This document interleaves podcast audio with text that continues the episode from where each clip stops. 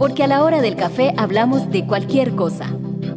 Política, cultura, ambiente, entretenimiento y también de gatos, temblores, suegros y miedos, lo que sea. Café Radioactivo, un espacio para activar tus sentidos con temas de interés cotidiano.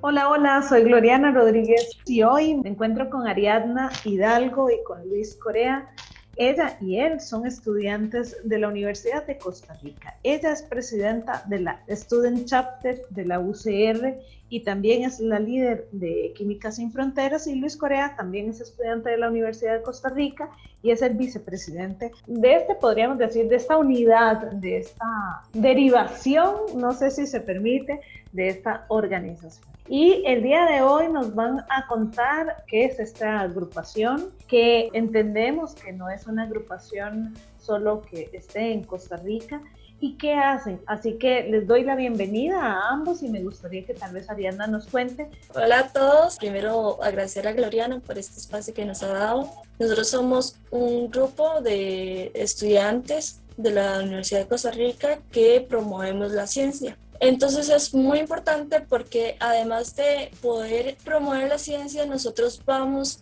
agrandando las habilidades blandas, todo aquello que es importante para ser profesionales. Nosotros somos un grupo acá en, la Universidad de Costa Rica, que actualmente también hay uno en el TEC y uno en la UNA. Pero además de eso, también hay en varios países, en casi como todos los países de Latinoamérica, en Europa, en Estados Unidos. De hecho, la sede de la organización ACS está ahí en, en Estados Unidos. Entonces, básicamente, por lo que vamos a hablar hoy, por la unión de capítulos de Latinoamérica, que queremos promover la ciencia en español. Y esto para nosotros es muy importante porque el 80% del contenido está en inglés. Entonces queremos como dar más accesible la ciencia para todos. Bueno, si hablamos del capítulo estudiantil, digamos, del ACS Student Chapter de la UCR, yo me integré, me parece que a finales de 2018. Pues bueno, para comentarte un poco del trabajo que hacemos como capítulo, como Ariel les mencionaba, principalmente está orientado a lo que es, bueno, ahorita en especial en la pandemia, que es todo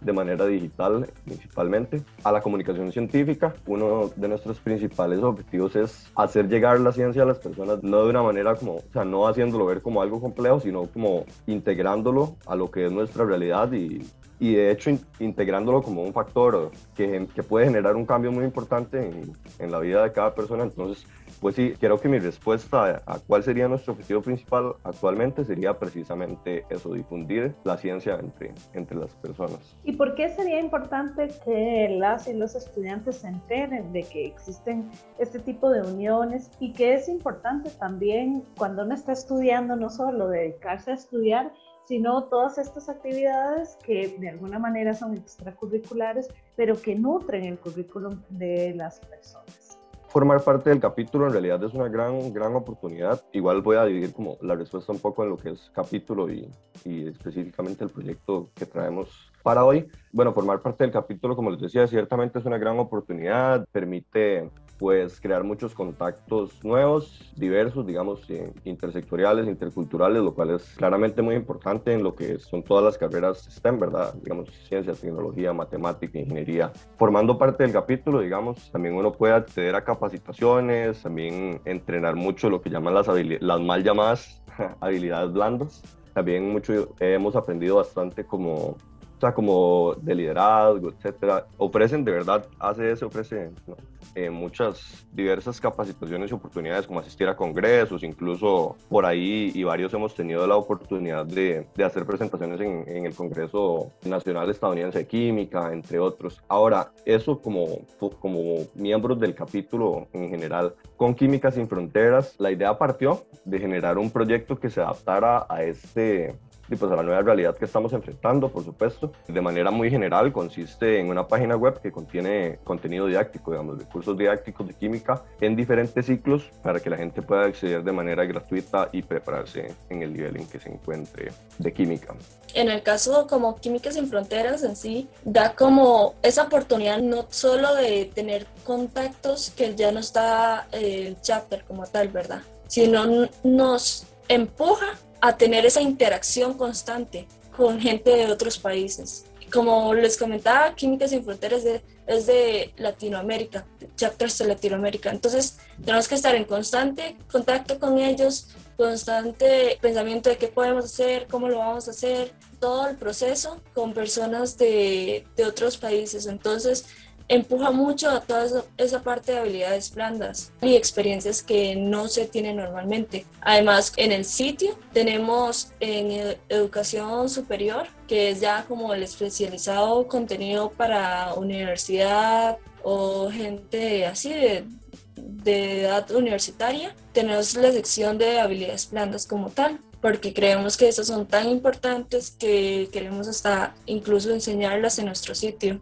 para que la gente pueda desarrollarlas. También iba a agregar, bueno, una de las grandes ventajas o no sé, fortalezas, considero yo, de Químicas Sin Fronteras, es que es un proyecto sumamente incluyente, porque, bueno, como sabemos, la, la educación en muchas diferentes realidades es un tema pues complicado, digamos, hacer, llegar la educación a todas las personas. Y este proyecto está precisamente orientado a que hayan recursos disponibles, fiables, en donde la materia sea correcta y, puedan, eh, no sé, consultar o resolver ejercicios y sus respuestas de manera correcta esté disponible pues, para cualquier persona, eh, casi de cualquier ciclo, dígase escuela, colegio, universidad, que pueda eh, tener acceso a la red. Entonces, creo que la palabra incluyente o incluir destaca en, en, este proyecto y es una de las principales fortalezas porque es, o su objetivo literal ponerlo a disposición de todos, no solo como usualmente sucede, que un grupo favorecido pueda acceder a estos recursos, sino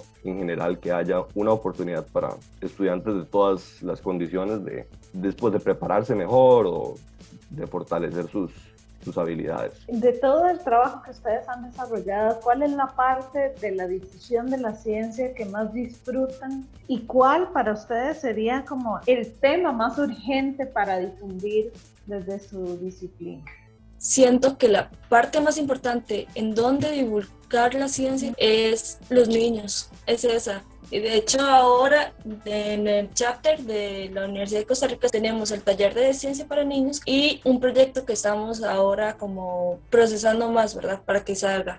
Entonces, básicamente son los niños porque hay muchas, muchas personas que están muy pequeñas, que no tienen contacto con la ciencia y llegan hasta edad ya como universitaria y nunca han tenido como una experiencia que tal vez les hubiera dicho, yo quiero estudiar ciencia. Entonces es ahí donde entra ese factor tan importante de que yo siento que los niños son como el potencial en donde hay como que divulgar más la ciencia como tal, para que ellos puedan como ver, ah, mira, es, existe este mundo y es así y me gusta y que comiencen a, explorar desde pequeños. Eso para mí es como lo valioso, es excelente. Y de hecho, en Química Sin Fronteras tenemos la parte de educación básica y media, que de hecho hay hasta experimentos para que hagan en casa con su debido como seguridad, ¿verdad? Y protección. Pero sí, hay experimentos, hay eh, la parte de materias que se ven como en escuela y colegio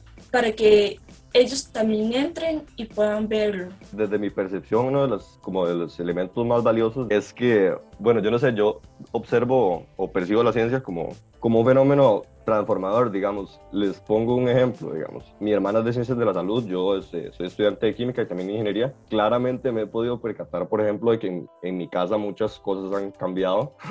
desde que ambos nos desenvolvemos en estos eh, campos. Entonces, creo que me atrevo a decir que lo más valioso de formar parte de este capítulo, de este proyecto también, de ambos, es que la ciencia es, como les decía, un fenómeno transformador. Entonces, puede haber un antes y un después, por ejemplo, en, en el modo de vida de una persona antes y después de conocer ciertos hechos, ¿verdad? Científicos. Entonces, pues sí, yo creo que, que lo más valioso yace en, en poder generar ese cambio en la cabeza o en, las prácticas de una persona que lo lleven o que lo acerquen a un estilo de vida más, pues más apropiado, más sano, más informado, o quizá que no lo acerque, pero al menos que le permita decidir de una manera informada acerca de, no sé, cómo quiere vivir su vida o en qué se quiere desempeñar, etcétera. Como para dar un ejemplo y orientado a la pandemia, ¿verdad? No sé, yo tengo la percepción que todos llegamos a escucharte eso, que decían, por ejemplo, el jugo de naranja que tiene un pH de 18 se encuentra en estado,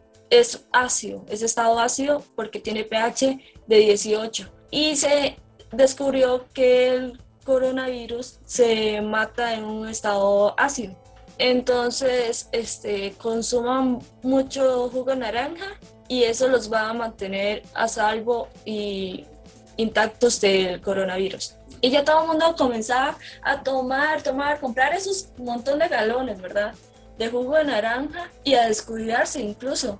Pero en esa oración, en solo esa oración que yo le dije, hay primero que está diciendo estado ácido y es un pH alto que de hecho ni existe, porque el pH no tiene tanta escala, o sea, se sale de la escala. Que de hecho, si quieren visitar, hay un contenido exactamente del pH ácidos y bases en el sitio web. Entonces, ahí para que lo busquen y se orienten más. ¿Cuál es nuestro deber, deber como científicos y tal vez científicos estudiantes, ¿verdad? Jóvenes, queremos igualmente dar a entender que eso está mal. Queremos divulgar la ciencia como tal, explicarle a la gente, no, eso no está bien por tal y tal razón, ¿verdad? Debe seguir protegiéndose porque todavía no se ha encontrado. No, no, se puede, no se puede afirmar que eso es así. Dar a entender que la ciencia, que el jugo de naranja sí tiene un pH, pero no es un pH de 18, que hay que darles a entender.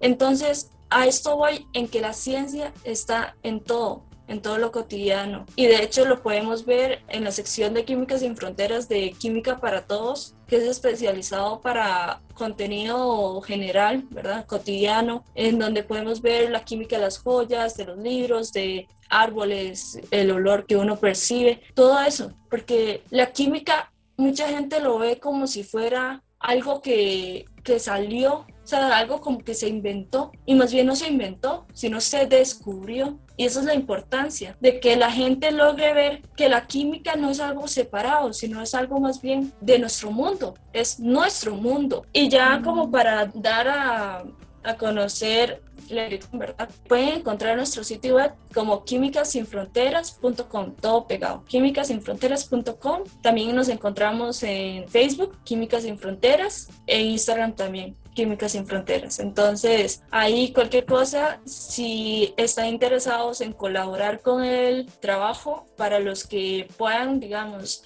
contactar al Student Chapter de la Universidad de Costa Rica. Entonces ahí nosotros le daríamos la dirección para que, bueno, el formulario que en ese caso llene para poder participar y colaborar en, este proyecto o también esté llenando el formulario de contacto que está en el sitio web. Ella es Ariana Hidalgo y también el compañero Luis Corea, son ambos estudiantes de química de la Universidad de Costa Rica y pertenecen a esta organización que se encarga de difundir y divulgar la ciencia y en este caso la química. Y nos invitaron a visitar el sitio de Química Sin Fronteras, en donde vamos a encontrar información basada en evidencia científica acerca de la ciencia. Usted puede ya sea incorporarse en el sitio y, y aprender también poner a sus niñas y niños a hacer los experimentos que ellas y ellos ponen a disposición